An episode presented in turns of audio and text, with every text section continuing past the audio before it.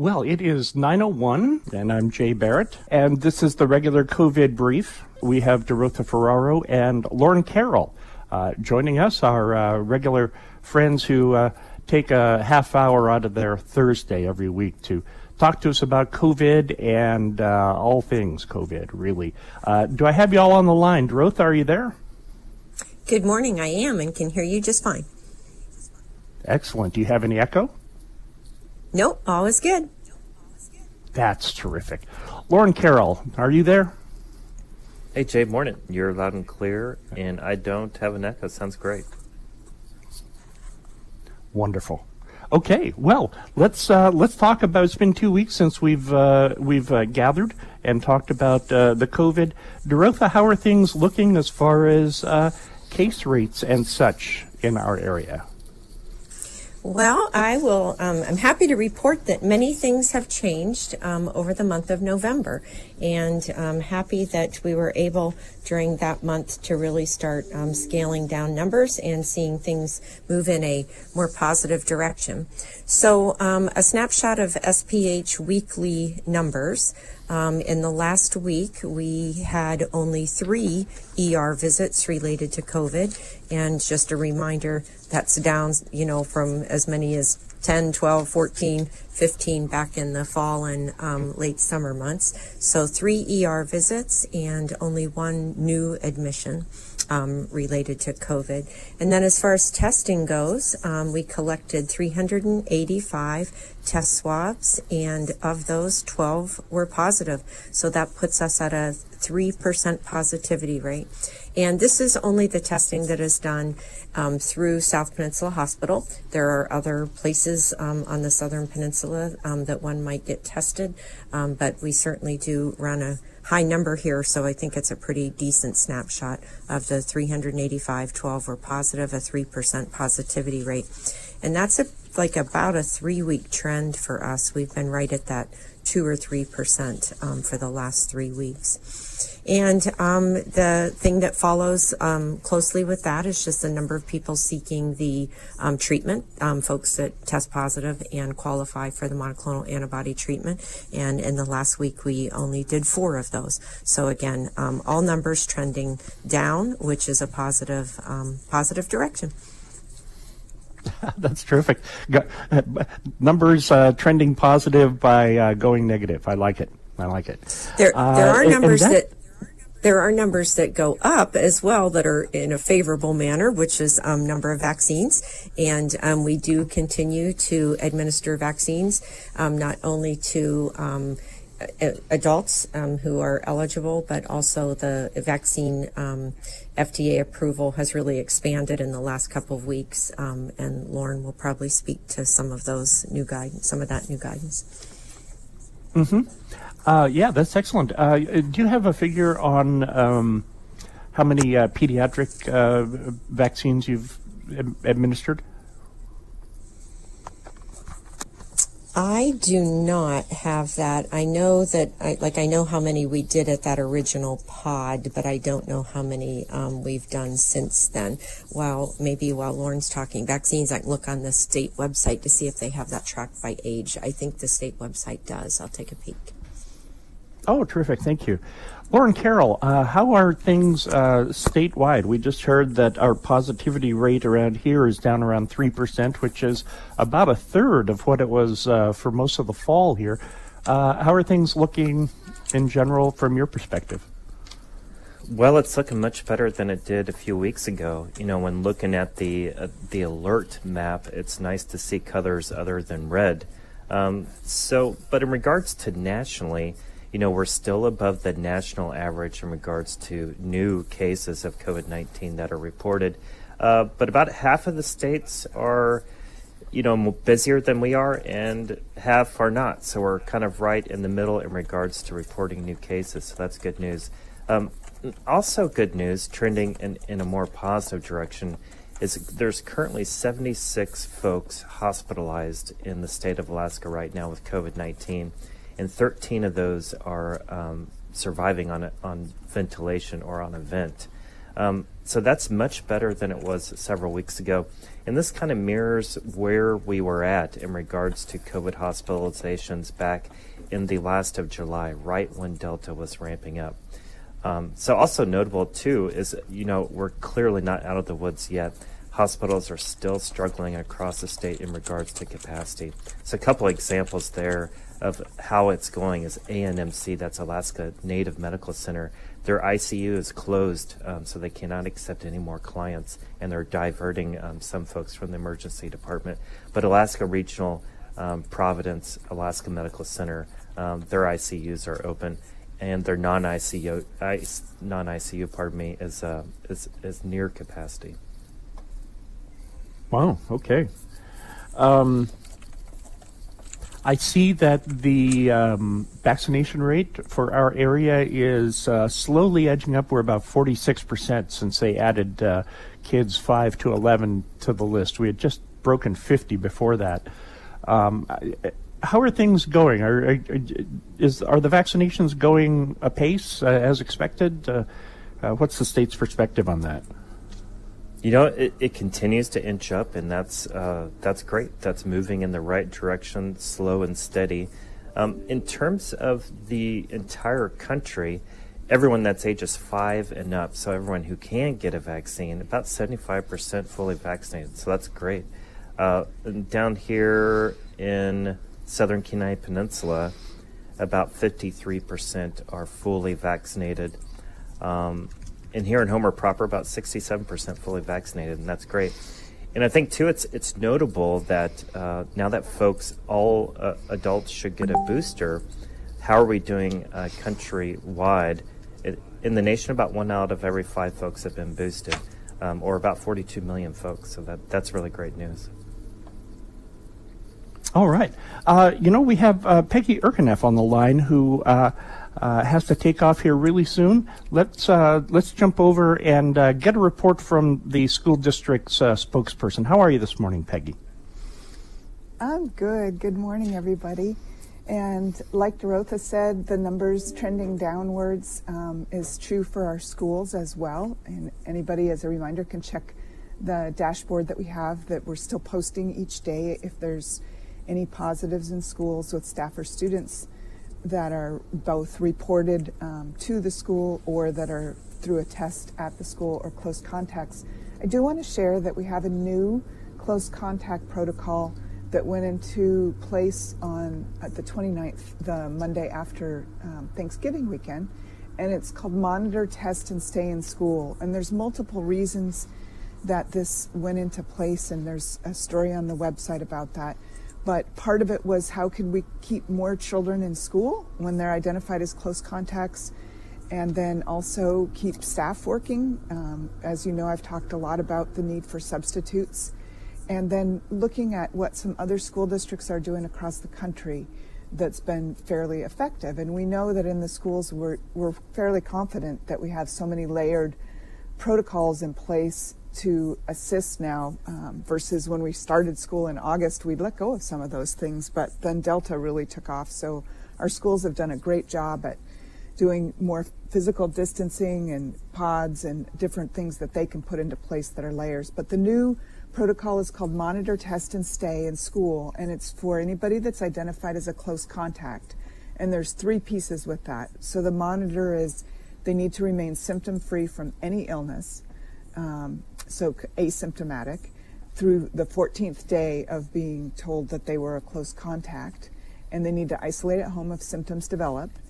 And these that I'm describing are for only for the ability to be able to be going to school and staying at school. It's not superseding what public health might call and tell somebody, but this is only for at KPBSD school sites or activities. So be symptom free, Wear a face covering at school and on the bus if you ride the bus at all times through day 14 unless you're eating um, or drinking and in that case you should be a minimum of three feet away from somebody. And then you need two negative covid-19 tests. So an approved covid-19 test on day one or the first day of return to school after being identified as a uh, close contact and then a second test during day five to seven and KPBSD can do those COVID tests with parental permission um, or you could do one at another location. So those three things are in place for the monitor test and stay in school. The schools all know about this. We did a pilot program. The district did a pilot program at three different schools for several weeks before putting this into place district wide a week ago Monday. And so far it's going well and we're getting more feedback about refining it, but it's going well and keeping more kids in school and more staff at school. The other piece around testing is the school district receives some at home tests, and so we have those available free for our staff, and we hope to have enough supplies by winter break to be able to provide those to all of our students. So if they've traveled or they're around other gatherings, um, if they want to do an at home test before they come back to school in January, or at any time if they're symptomatic, we should have those tests kits to be able to be going home by Christmas or winter break. So we're looking forward to that new development as well, just as one more layer. Oh, excellent, excellent. Uh, anything you'd like to add? I know you've got the uh, EMS meeting to go to. Just again, thanking everybody, and it's cold outside, so make sure everybody's dressing warm, and um, just thank you everybody for everything that we're continuing to do and how we're being kind and supporting each other. All right. Well, thanks for joining us uh, today, as usual. Pegge Erkeneff from the Kenai Peninsula Borough School District. Uh, let's see. Um, let's see, Derotha. Uh, I've got a question here from the email. They are curious how the uh, federal vaccine mandate uh, is going at the hospital. Well, as far as how it's going at the hospital, fine. As far as how it's going in general in the in the nation, buckle your seatbelt is um, really all I can say. It's a lot of um, a lot of moving parts based on decisions at um, the court level, not only um, district court but um, by by judge um, rulings. So basically, what happened was that the CMS mandate was to go into effect um, basically by December 6th. Just, even though they used the January date, that January 4 date is having your second dose if you do the two dose series, which means that you needed to begin by that um, December 6th date, as well as having all the policies and um, exemption forms, et cetera, in place. And um, we were moving forward in um, doing that. We had adopted a policy, established all of our exemption guidelines, and rolled rolled it out here at South Peninsula Hospital. And then on November 29, a Missouri judge um, ruled an injunction on the mandate. And the state of Alaska was one of the 10 states in that particular lawsuit. So immediately on November 29, Alaska and nine other states um, had the mandate um, put on a stay. And then on November 30th, a different lawsuit, there were about four different lawsuits um, that had been filed, and um, a different one resulted in a an entire nationwide stay on the CMS mandate. So as of November 30, the entire healthcare um, um, the, the entire mandate from CMS for healthcare vaccination is on a temporary hold. Um, CMS has filed an appeal. Um, not certain of which of the rulings, but anyway, has filed at least one appeal. And so we are just waiting to find out um, where it all lands. So in the meantime, South Peninsula Hospital vaccine policy is temporarily suspended. Ah, okay. Uh, do you have an idea of what the uh, rate of vaccination is at this point? Yes, um, as far as all employees, our entire team, if you will, um, we are at 70% um, fully vaccinated. And as far as um, patient care area, we are at 72%. I got to jump open my email just to make sure that it was 72 or 73. I'll take a peek. Okay, great. Uh, Lauren, let me uh, let, let me ask you about the uh, the word of the week here. Omicron. That's the uh, latest variant out of South Africa. They found a couple of them in uh, America. Apparently, there was a 747 landed in London with uh, a bunch of people uh, infected by it. Uh, there doesn't seem to be much worry yet, but uh, how are how are these um, variants being viewed by the uh, by the state by uh, state uh, health folks?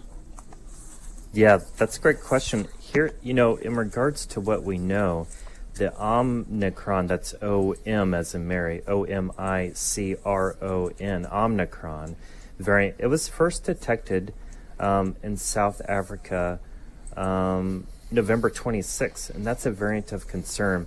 And this is quickly evolving. Uh, we actually uh, are finding evidence that it was uh, circulating in Netherlands in Western Europe before uh, South Africa actually uncovered Omicron.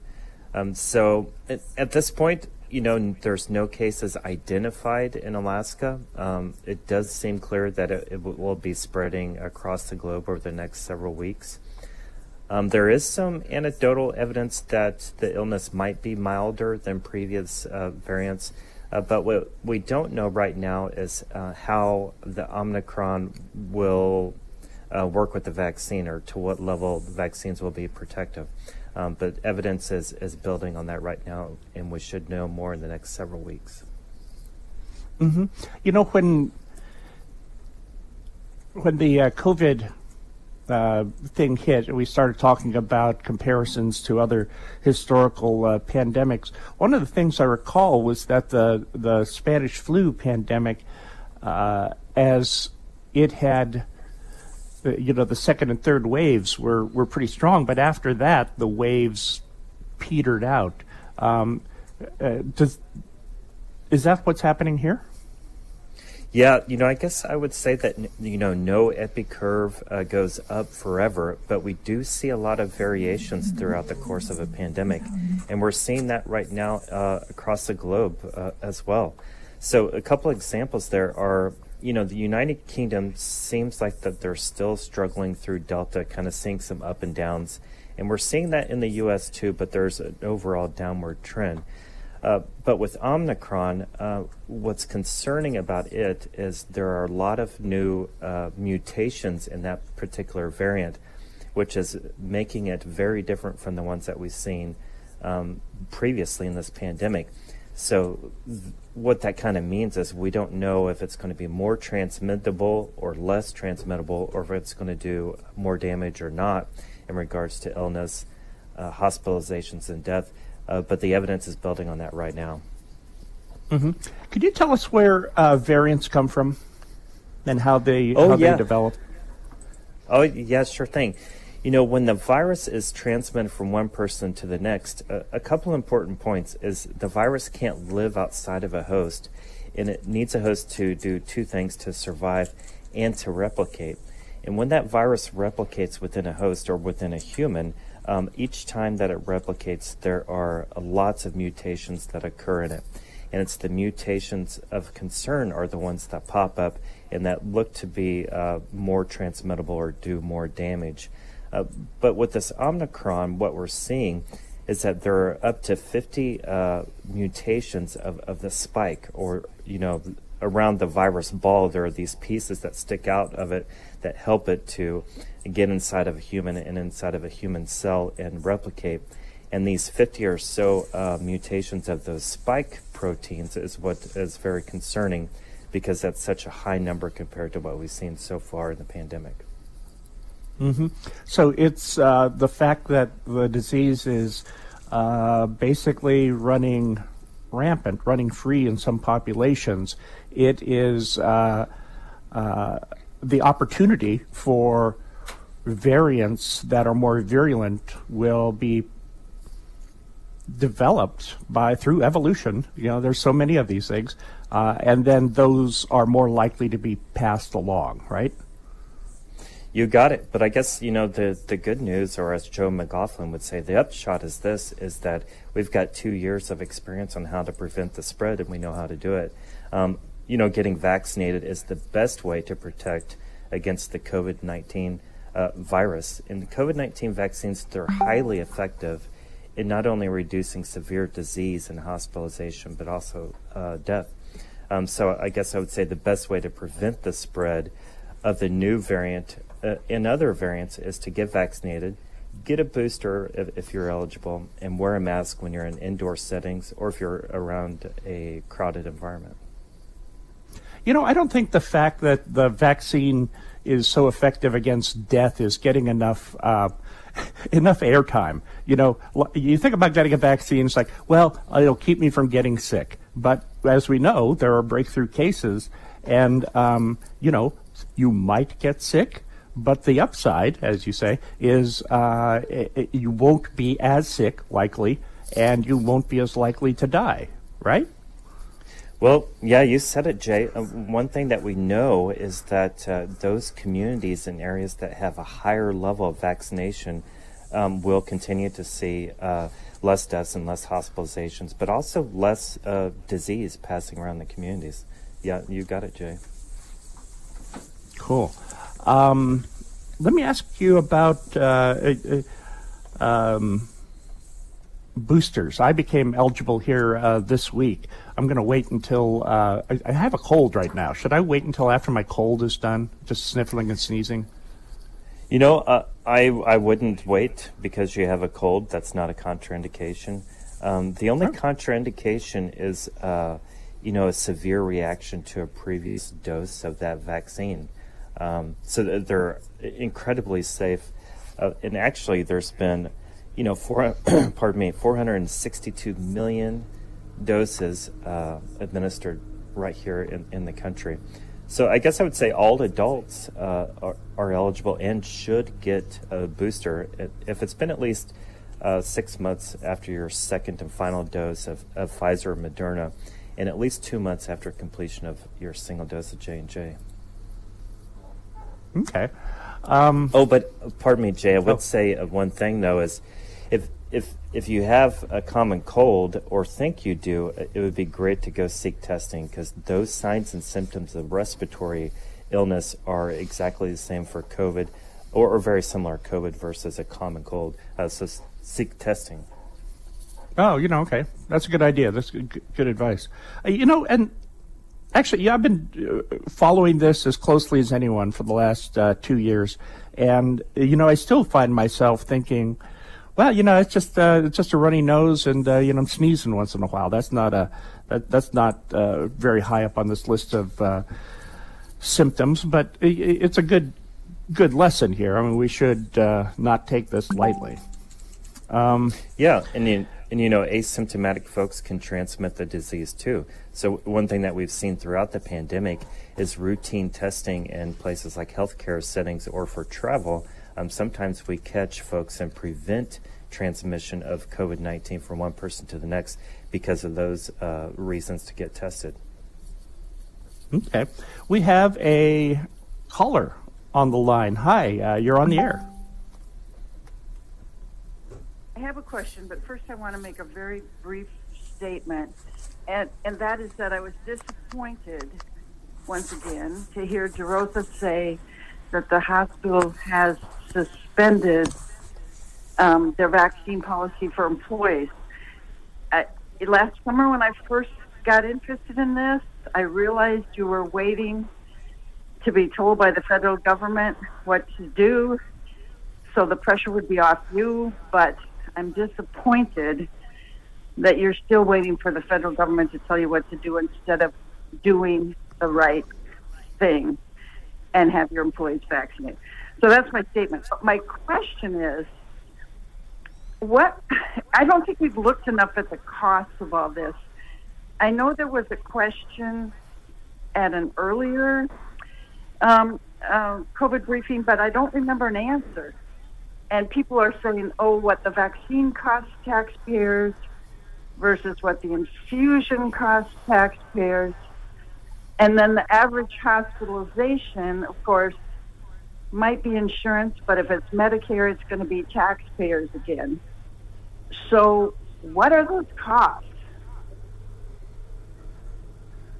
And I'll get off the. That's a that's a good question. Uh, what are the costs uh, financially of uh, of the COVID? Uh, does anyone have uh, an idea, Derotha? Well, I'm sure somebody in um, the healthcare system has an idea. Um, I am happy to reach out and, and see if I can figure something out at the local level. Our numbers just aren't high enough um, to have kind of an average cost, and it would not really be appropriate for uh, you know, to look at an individual's, um, at, at one individual's um, journey and the cost of that particular journey because everybody's really different and everybody has a very different um, reaction and experience with um, this illness. So um, I can see if it, like at the state level, that's been calculated and and happy to share that um, if so. Mm, okay. You know, Okay. just a, a couple numbers. I guess I would say that you know it. There's a very large uh, degree of, of variation because it really depends upon the client and what kinds of care that they need. But in general, hospital costs average about 2,600 bucks a day. So that's about 2,600 bucks a day um, for hospital stay across the U.S. And that varies a lot. So California um, can be up to like 3,700, while Wyoming can be around uh, 1,300. Uh, but the cost of a single dose of, of COVID vaccine um, paid for by the federal government is around $50 per dose, roughly. I guess I think too, uh, very notable here is, um, you know, the, the out of pocket costs for each individual or family that has COVID and has to be hospitalized, that can vary a lot too. Um, and that's, that's an important factor for some folks to think about in regards to choosing to take vaccine or uh, taking risk of getting disease or spreading it. All right. Uh, Lauren, I wanted to ask you about uh, uh, booster shots. I got the uh, Moderna series, um, and I'm uh, eligible now for the for the booster. Uh, the FDA says it's okay to mix and match these things. In light of Omicron, is there any reason I should uh, perhaps choose, um, you know, a different different booster than the Moderna that I that I got initially? You know, at this point, we're not certain of that yet. But what we do know is that Moderna, uh, Pfizer, and the J and J vaccines have all been incredibly effective in preventing um, disease, hospitalization, and death from all previous variants. Um, but the science uh, or studies are underway right now to answer that very question. Okay. Well, it is 9:30. I want to thank you both for uh, joining us, and uh, I want to thank especially our technologists back at the station for making everything run so smoothly this week. Uh, Lauren and uh, Dor- uh, Derotha, do you have any uh, parting parting words for us today? Oh, I guess I would just. Oh, pardon me, Dorothy. Go ahead.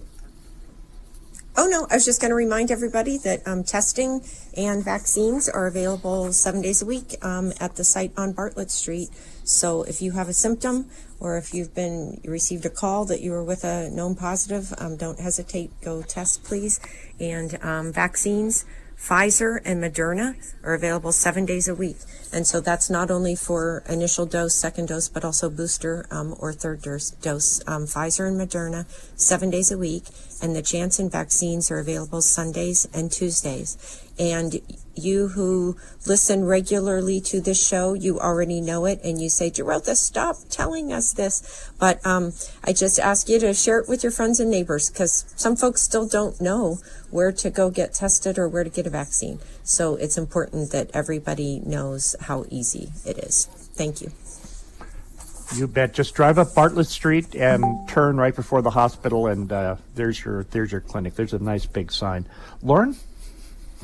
You know, as we learn more about COVID 19 and all the variants, uh, CDC will update its guidance, you know, uh, according to that information. And then the state of Alaska will update uh, its recommendations. Um, so the recommendations are based on the latest data, and we'll continue to monitor uh, the data as it becomes available. Thanks, Jay. Okay. Derotha, one last quick question was just uh, sent in. Uh, the caller is asking whether SPH is again open for all services. I don't have any background on that, but perhaps you do. Um, absolutely. SPH is open for all services, and we have been, even through the um, Delta surge, um, we were able to offer all services and only delayed two, I think, two or three surgeries. Um, and that was um, simply because of the, the um, number of hospitalizations we had at that time, but they were um, all rescheduled. So open for all services and also open for visitation right now. Um, um, folks can have one visitor um, for, you know, if they are hospitalized. So um, things are a little relaxed right now. Excellent. Well, thank you both for joining us uh, here today, and I want to thank uh, Simon, Matt, and Josh back at the station for making everything run so smoothly. I want to thank uh, Derotha Ferraro, uh, Lauren Carroll, and Pegge Erkeneff. I'm Jay Barrett. This has been the COVID Brief.